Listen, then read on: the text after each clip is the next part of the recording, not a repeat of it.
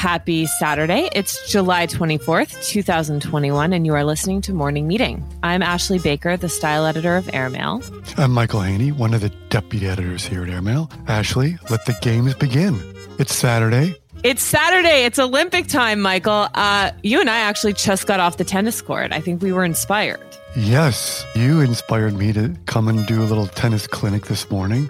And what was our pro's name? Shout out to our buddy James out in Montauk. Good times were had by all. James had us running ragged. Uh, first time I've been on a court in since last summer when I saw you out here, and it was great. I'm pleased to tell everyone do not challenge Ashley's forehand. Michael and I are just looking for another doubles team to play against. So if you guys know where to find us, we are ready for action. Yeah ready for action. Yeah, the games have begun in Tokyo. The games have begun up in space with Jeff Bezos flying around. It's been that kind of week, highs and lows, right?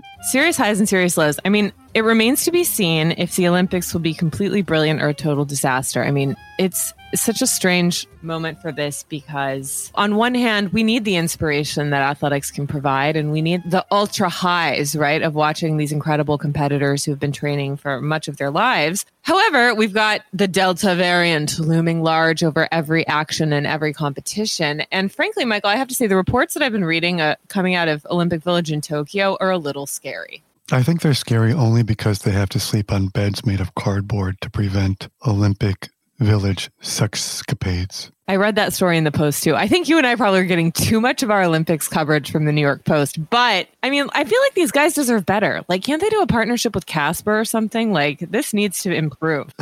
There's something for the next Olympics. See, you're already doing some product placements. I like it. Good. I mean, look, Ralph Lauren can outfit these guys and they look pretty great. Like, why can't we get them nicer beds, frankly? Also, I was surprised by how much sex was being had. At I didn't know I didn't know that the Olympics were a hotbed of fornication. If we can put Jeff Bezos into orbit, can't we get good mattresses for the Olympic athletes. Is it too much to ask? They deserve a little fun, frankly. What's your favorite Olympic sport? Summer Olympics? Mm, well, I don't know. I always end up crying at half the things. I'm a big fan of the decathlon. I love the gymnastics. I'm intrigued to see what happens with the men's basketball team, which is, to put it delicately, sucked in the warm up tournaments. I think the great things about the Olympics is like all of a sudden you find yourself totally rooting for rowing and sculling on all these sports you never see. But especially, I'm always crazy about the swimming. So that's that's another one to look forward to. I'm crazy about the swimming. Yes. Yeah. All right. Well, we know how we're going to be spending our downtime this week. But until then, Michael, let's get to the issue because we have a lot of very pressing stories that we need to discuss. Yeah, bring it on. Michael, we have a fascinating view from here this week by Andrew Rivkin out of Russia. And I have to say, I learned a lot. We knew that Papa, as Putin is called, and sarcastically it must be said, in Moscow's political circles, has had quite a few wins lately, right? There's some amount of understanding now between leaders of Russia and the US, thanks to the summit in Geneva. The economy is resilient. Navalny is behind bars. His, la- his lawyers are labeled as foreign agents, and even Pussy Riot has fled the country after months of intermittent arrests. Finally, the upcoming parliamentary elections which of course are curated by Russian security services, are going to produce yet another rubber stamp body. So life was looking good for Putin until we came into this pesky little problem of COVID 19. And it turns out that if we thought we had it bad in the US when it comes to vaccine hesitancy, it's much more pronounced in Russia. 54% of Russians say they're not getting the vaccine, and only 19% of the population has had the shot so far. Yeah, and it's led to, the, of course, Russia, which is they didn't invent the black market, they've always sort of perfected the black market. So the government said they want people to have this kind of QR code as proof of being vaccinated. And while official statistics show a steady rise in vaccination in Moscow, there's been this sort of growth in people who've paid somewhere up to $500 for a QR code that allowed them to get into a table at a restaurant because the government started to require restaurant owners, you had to have a QR code in order to eat at a restaurant, right? So that, of course, led to this black market. But one of my favorite moments in here that he reports is Boris Zarkov, who has a restaurant called White Rabbit, which is based in Moscow. It's number 23 in the world's 50 best restaurant list. He led a crew of upper class Muscovites to his new venue on the banks of the Volga River. And the theme of the restaurant's opening party was Burlaki, which is named after these impoverished laborers in Tsarist Russia who had to haul barges manually on the river and often died doing it. So there were two menus offered at the Daka, reminiscent of autocrat- aristocratic Russians staring idly at cherry orchards of the world around them burned, and of course Burlaki, after the serfs who made it all possible. So Moscow's in crowd showed up in slave costumes and posed for the camera. The restaurant, of course, has gotten rave reviews. The strangest and most hopeful result of all of this is that the Kremlin's worst nightmare is coming to life. The opposition isn't dead, and ordinary Russians who have habitually been very passive when it comes to asserting their human rights are standing up to the Kremlin. And as he reports, democracy has to start somewhere, even if it's a grassroots movement of people demanding their right to die from the virus. So this could be the one thing that Putin can't actually control. And if that's the case, it has massive implications for uh, democracy and also for the future of Russia. Yeah, fantastic piece of reporting, and just going to be interesting to see how it plays out for Putin over the next few months. Michael, on a subject that's more close to home, we have a marvelous piece about the girl boss phenomenon from Leigh Stein. I love Leigh Stein. She's a great writer. She's a poet and also a novelist. And her novel Self Care came out last year. It was sort of a send up of the female founded wellness culture. Very goopy, we love all things Goop. Anyway, so Leigh has a great piece in the issue for us this week about how she has some sympathy for these girl bosses, many of whom were quote unquote canceled for quote failing at feminism. And she asks, is this progress? So she brings up examples like Audrey Gelman from The Wing, Ty Haney from Outdoor Voices, Leandra Medine Cohen from Man Repeller, Christene Barberich from Refinery, and discusses like the public disgrace that they encountered during the pandemic, like she just sort of revisits what exactly happened and what that whether or not we're better off for all of these female founded companies having gone belly up. Well, I mean, what I found so smart about her piece is, you know, she references this 1976 essay that Jo Freeman wrote for Ms. Magazine called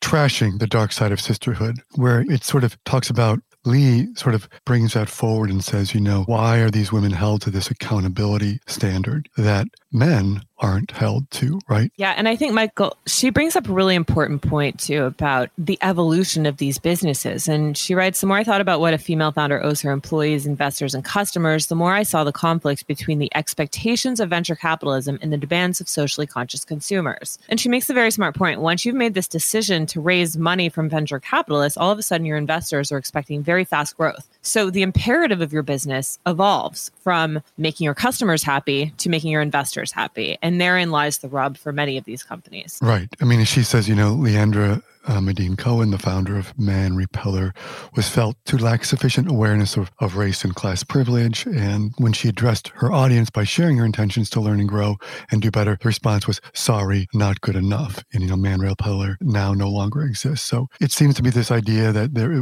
it's never enough for these, what these audiences expect of these quote unquote girl boss founders to be delivering, right? Exactly. And she brings up these boy bosses, which by the way is a term we should be using more, like Adam Neumann from WeWork, Travis Kalanick from Uber, Elon Musk, Jeff Bezos, and Zuckerberg. And the fact that they're celebrated for moving fast and breaking things, even what gets broken is the morale and will of your staff. Because again, their mission is to deliver returns to their investors versus creating a utopian workplace, although many of them do try to do that at the same time. So, really thoughtful piece from Leigh Stein. Yeah, great piece. Well, Michael, we have a great writer who also tackles some of the issues plaguing the workplace right now. Okay, Kat Rosenfeld is here to talk to us about employers versus employees when it comes to the matter of returning to the physical workplace. Yeah, and I'm looking forward to talking to her about this because this is something I don't know if you have experienced. Like, I know many people who own their own businesses or else work in business, and there's been this tension now about bringing when they've told employees they've got to come back to the office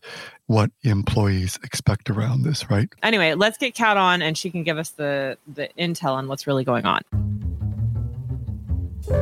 all right, welcome, Kat. Thank you so much for joining us. Thanks for having me. So, you get into one of the most pressing issues of our time in your piece this week about the wars of the workplace. Tell us a little bit about what's going on from your point of view as we discuss a return to the office. Well, it seems like there's a sort of a, a war on between employers who, for some reasons understandable and some maybe less sympathetic, uh, want people to come back to the offices that they're uh, paying rent for, often in very expensive cities, and employees who've gotten used to working from home over the course of the past year, you know, who like their setups, who like the flexibility and the freedom, and who don't want to have to come back to an office. How do you see this all playing out, especially among, let's talk about Gen Z specifically, Gen Z and millennials, and like where do you sort of see these guys falling? You know, obviously the, you know, digital native generations are much more comfortable with remote work, much more comfortable using all of the telecommunications tools available to them. And I think that there's a certain amount of intergenerational resentment happening. The people who don't want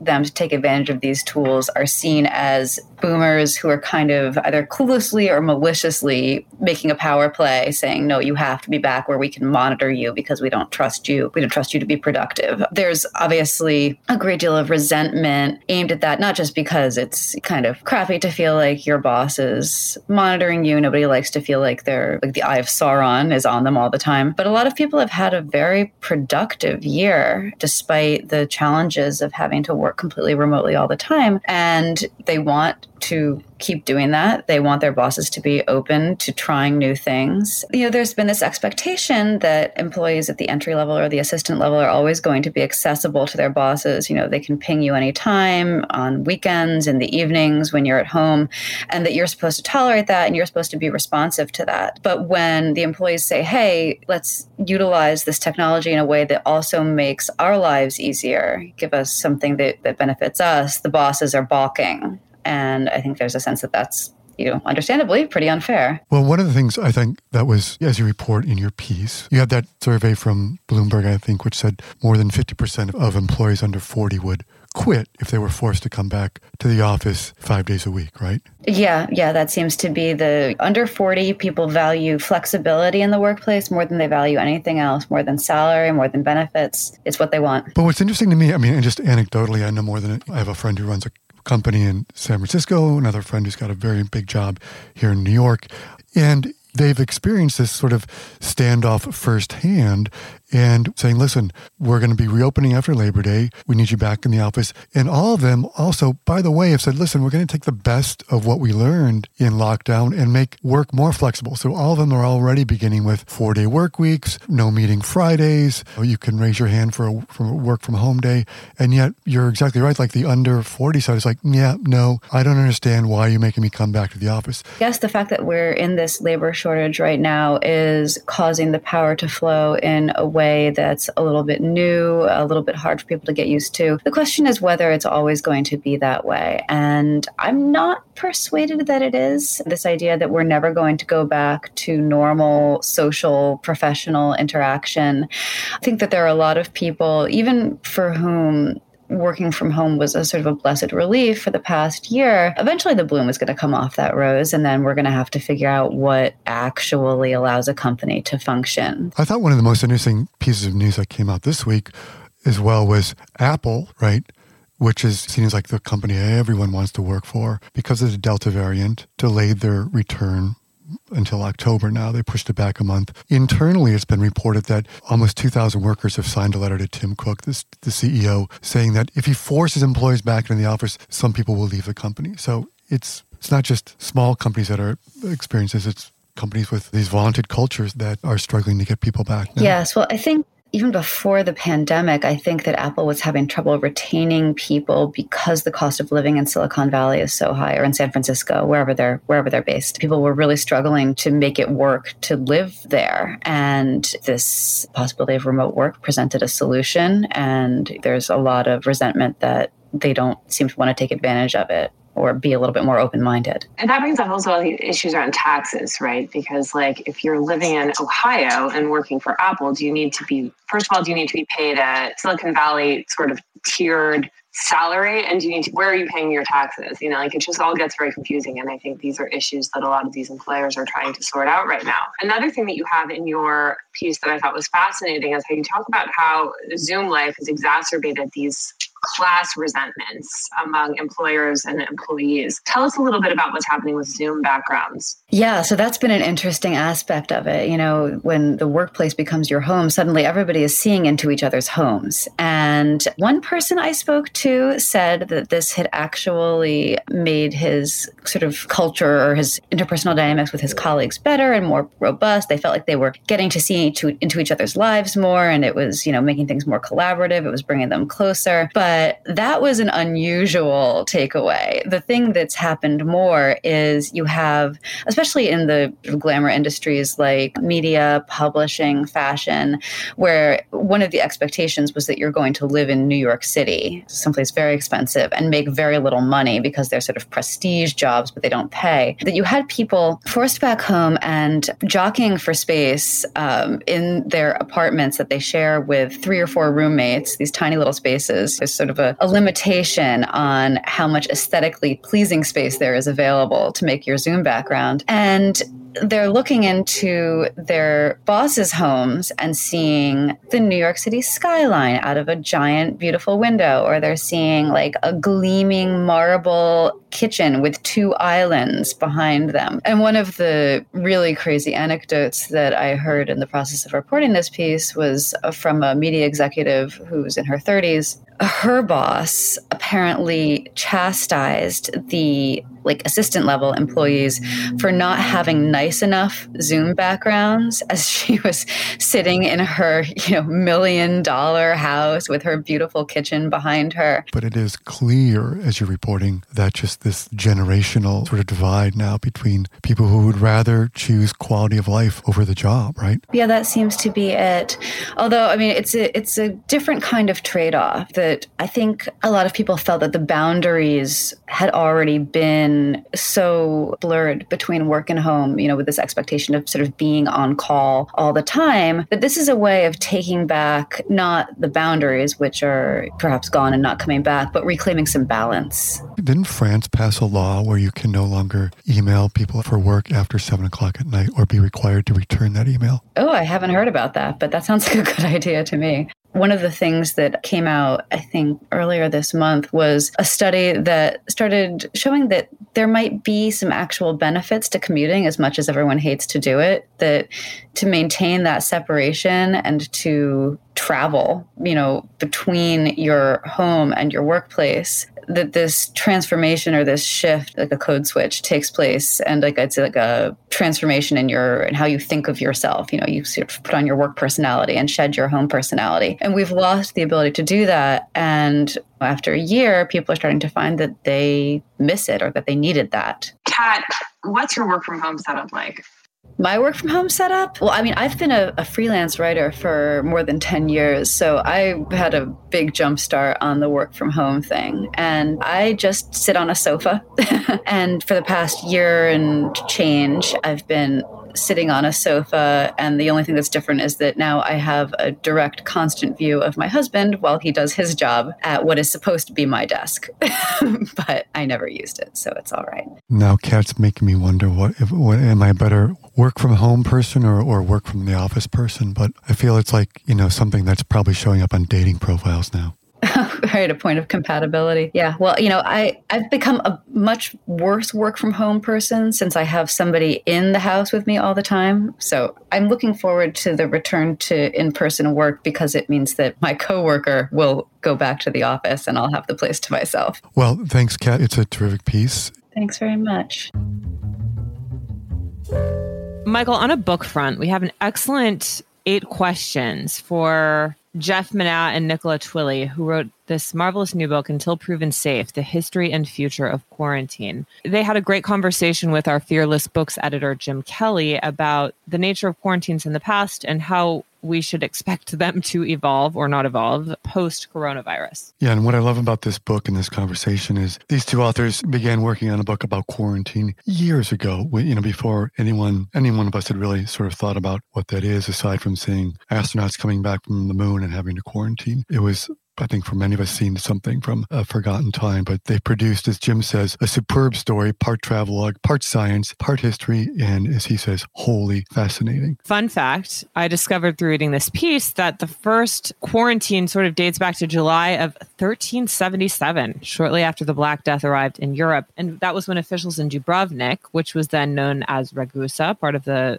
Republic of Venice, proclaimed that anyone coming in from a quote plague infested areas would not be allowed to enter the city until they had spent a month on an island nearby. Uh, it started as a 30 day waiting period. It was extended to 40 days or a quarantina in the Venetian dialect, and that's the origin of the word as we know it. Yeah, and I think one of the things I love in the in the thinking about from these two writers is, I think as Jeff Manaugh says, upsetting thing for so many people in, in quarantine is if you really get down to it on a mythic level, it's an in quarantine we're waiting to see if we are the ones who are diseased and dangerous to see whether an invisible monster, almost like in the original Alien, will emerge from within. Terrifying. I think what's also fascinating is they point out many people don't realize that your quote unquote smart home that you have these days with Alexa or whatever digital assistant you have and all these cameras and that in fact all these gadgets hooked up to your internet and your search history. For example amazon has already patented a way for alexa to recognize signs of sickness in the sounds of people coughing nearby. And google of course has long been experimenting with ways to predict flu patterns based on people's internet searches. So it's almost as though the data is already being gathered for what areas might in the future be said like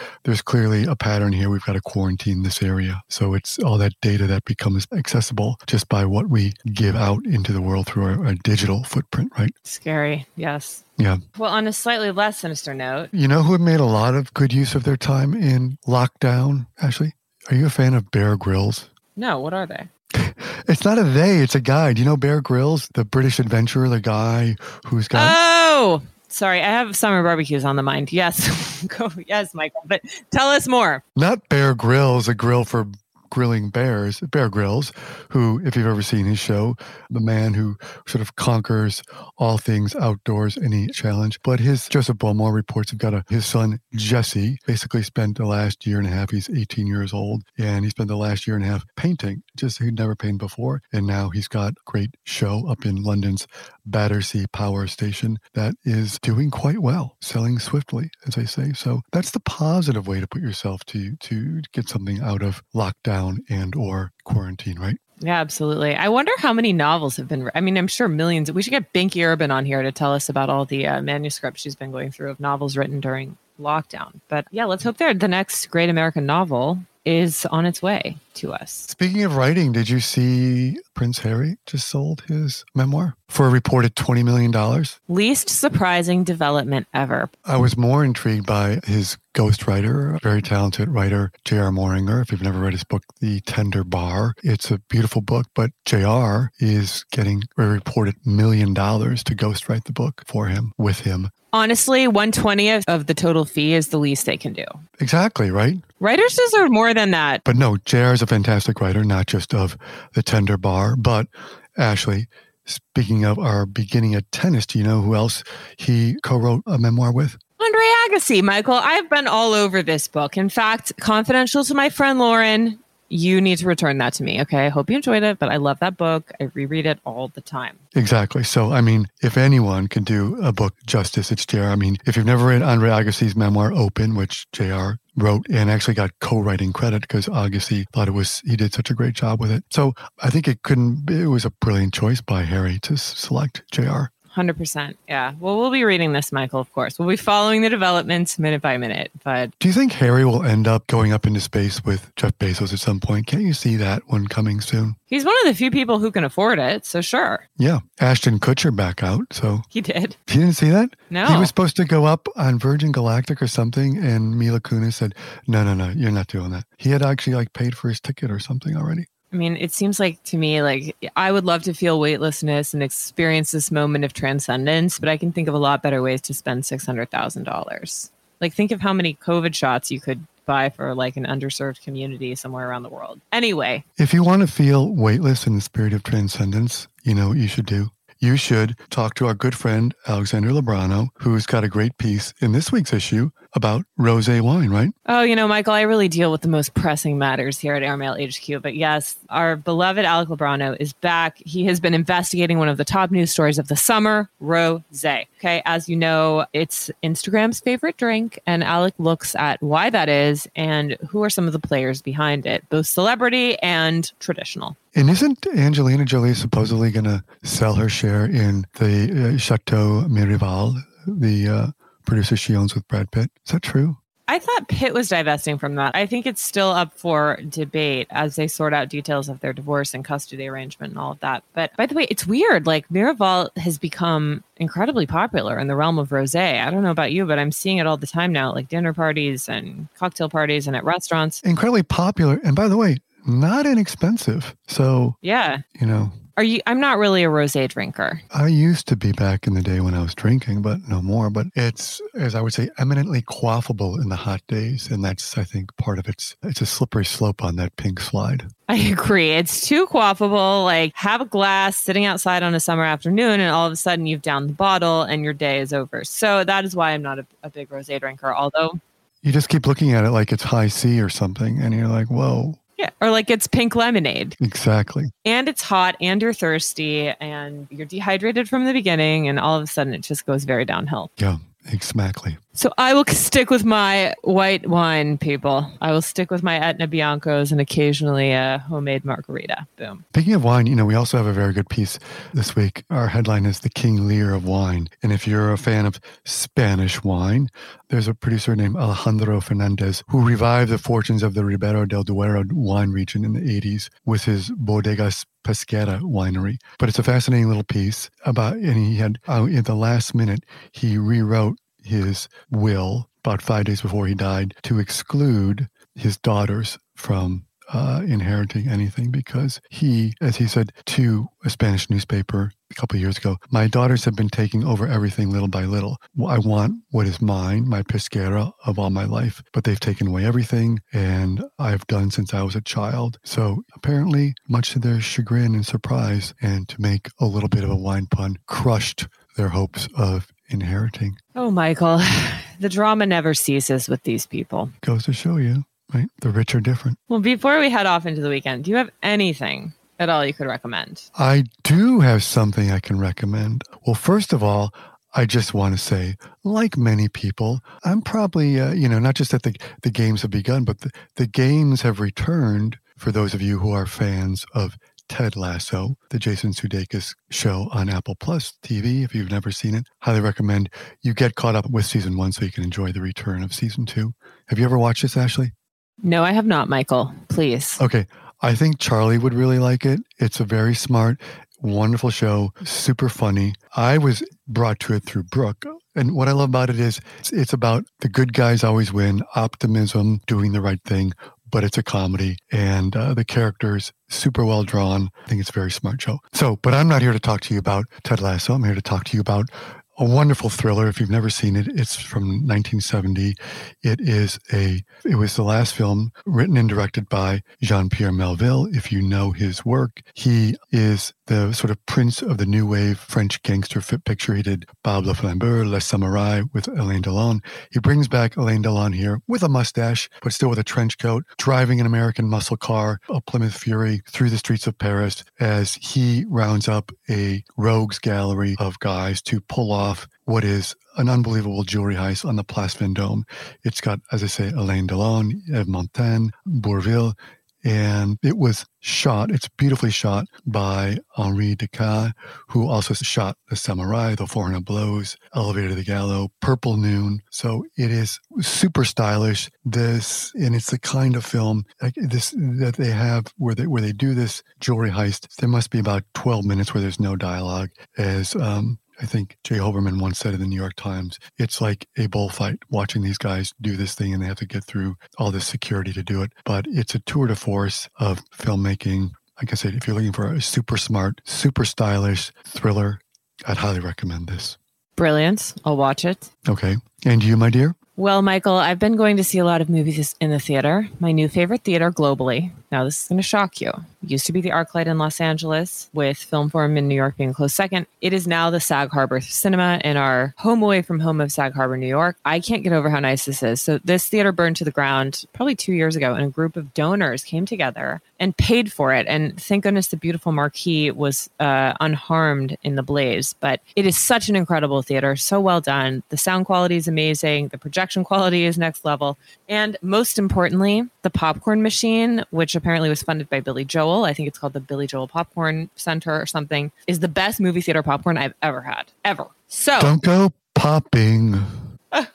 so Sag Harbor Cinema, I'm going to go there tonight actually to see the Anthony Bourdain documentary. We'll discuss that next week. We have a lot of Bourdain on the mind these days. Um, but what I another thing I'm going to recommend is this great TV show that I just finally saw. Um, it came out I think three years ago in France, and it's now on or it came out in 2019. It's now on Netflix. It's called Huge in France, and it's an American comedy series. It stars Gad Elmaleh, and in France, he's just known as Gad. Say Gad. And that's like a punchline throughout the entire series. But he's a very popular comedian in France, often referred to as the Jerry Seinfeld of France. And he has moved to Los Angeles because he wants to get closer to his son, who, from whom he is estranged. And his son Luke is a caricature of an LA teenager. He's aspiring to become a model, and his mother is an author and a life coach. And his mother's boyfriend is this retired actor named Jason Allen Ross, who spends most of his time dreaming of getting back into acting and pumping iron at the local gym late at night. But it's incredibly funny. It's like a great fish out of water story. Uh, and Gad is really at the height of his powers here, I think. And, you know, there's some fun cameos too throughout, uh, including one from Jerry Seinfeld himself. So, highly recommended. It's eight episodes on Netflix and a lot of fun.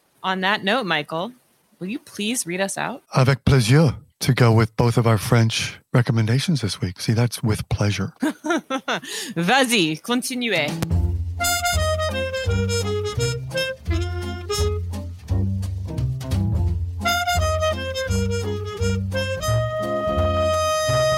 Morning Meeting is produced by Airplay Productions and edited by Jesse Cannon.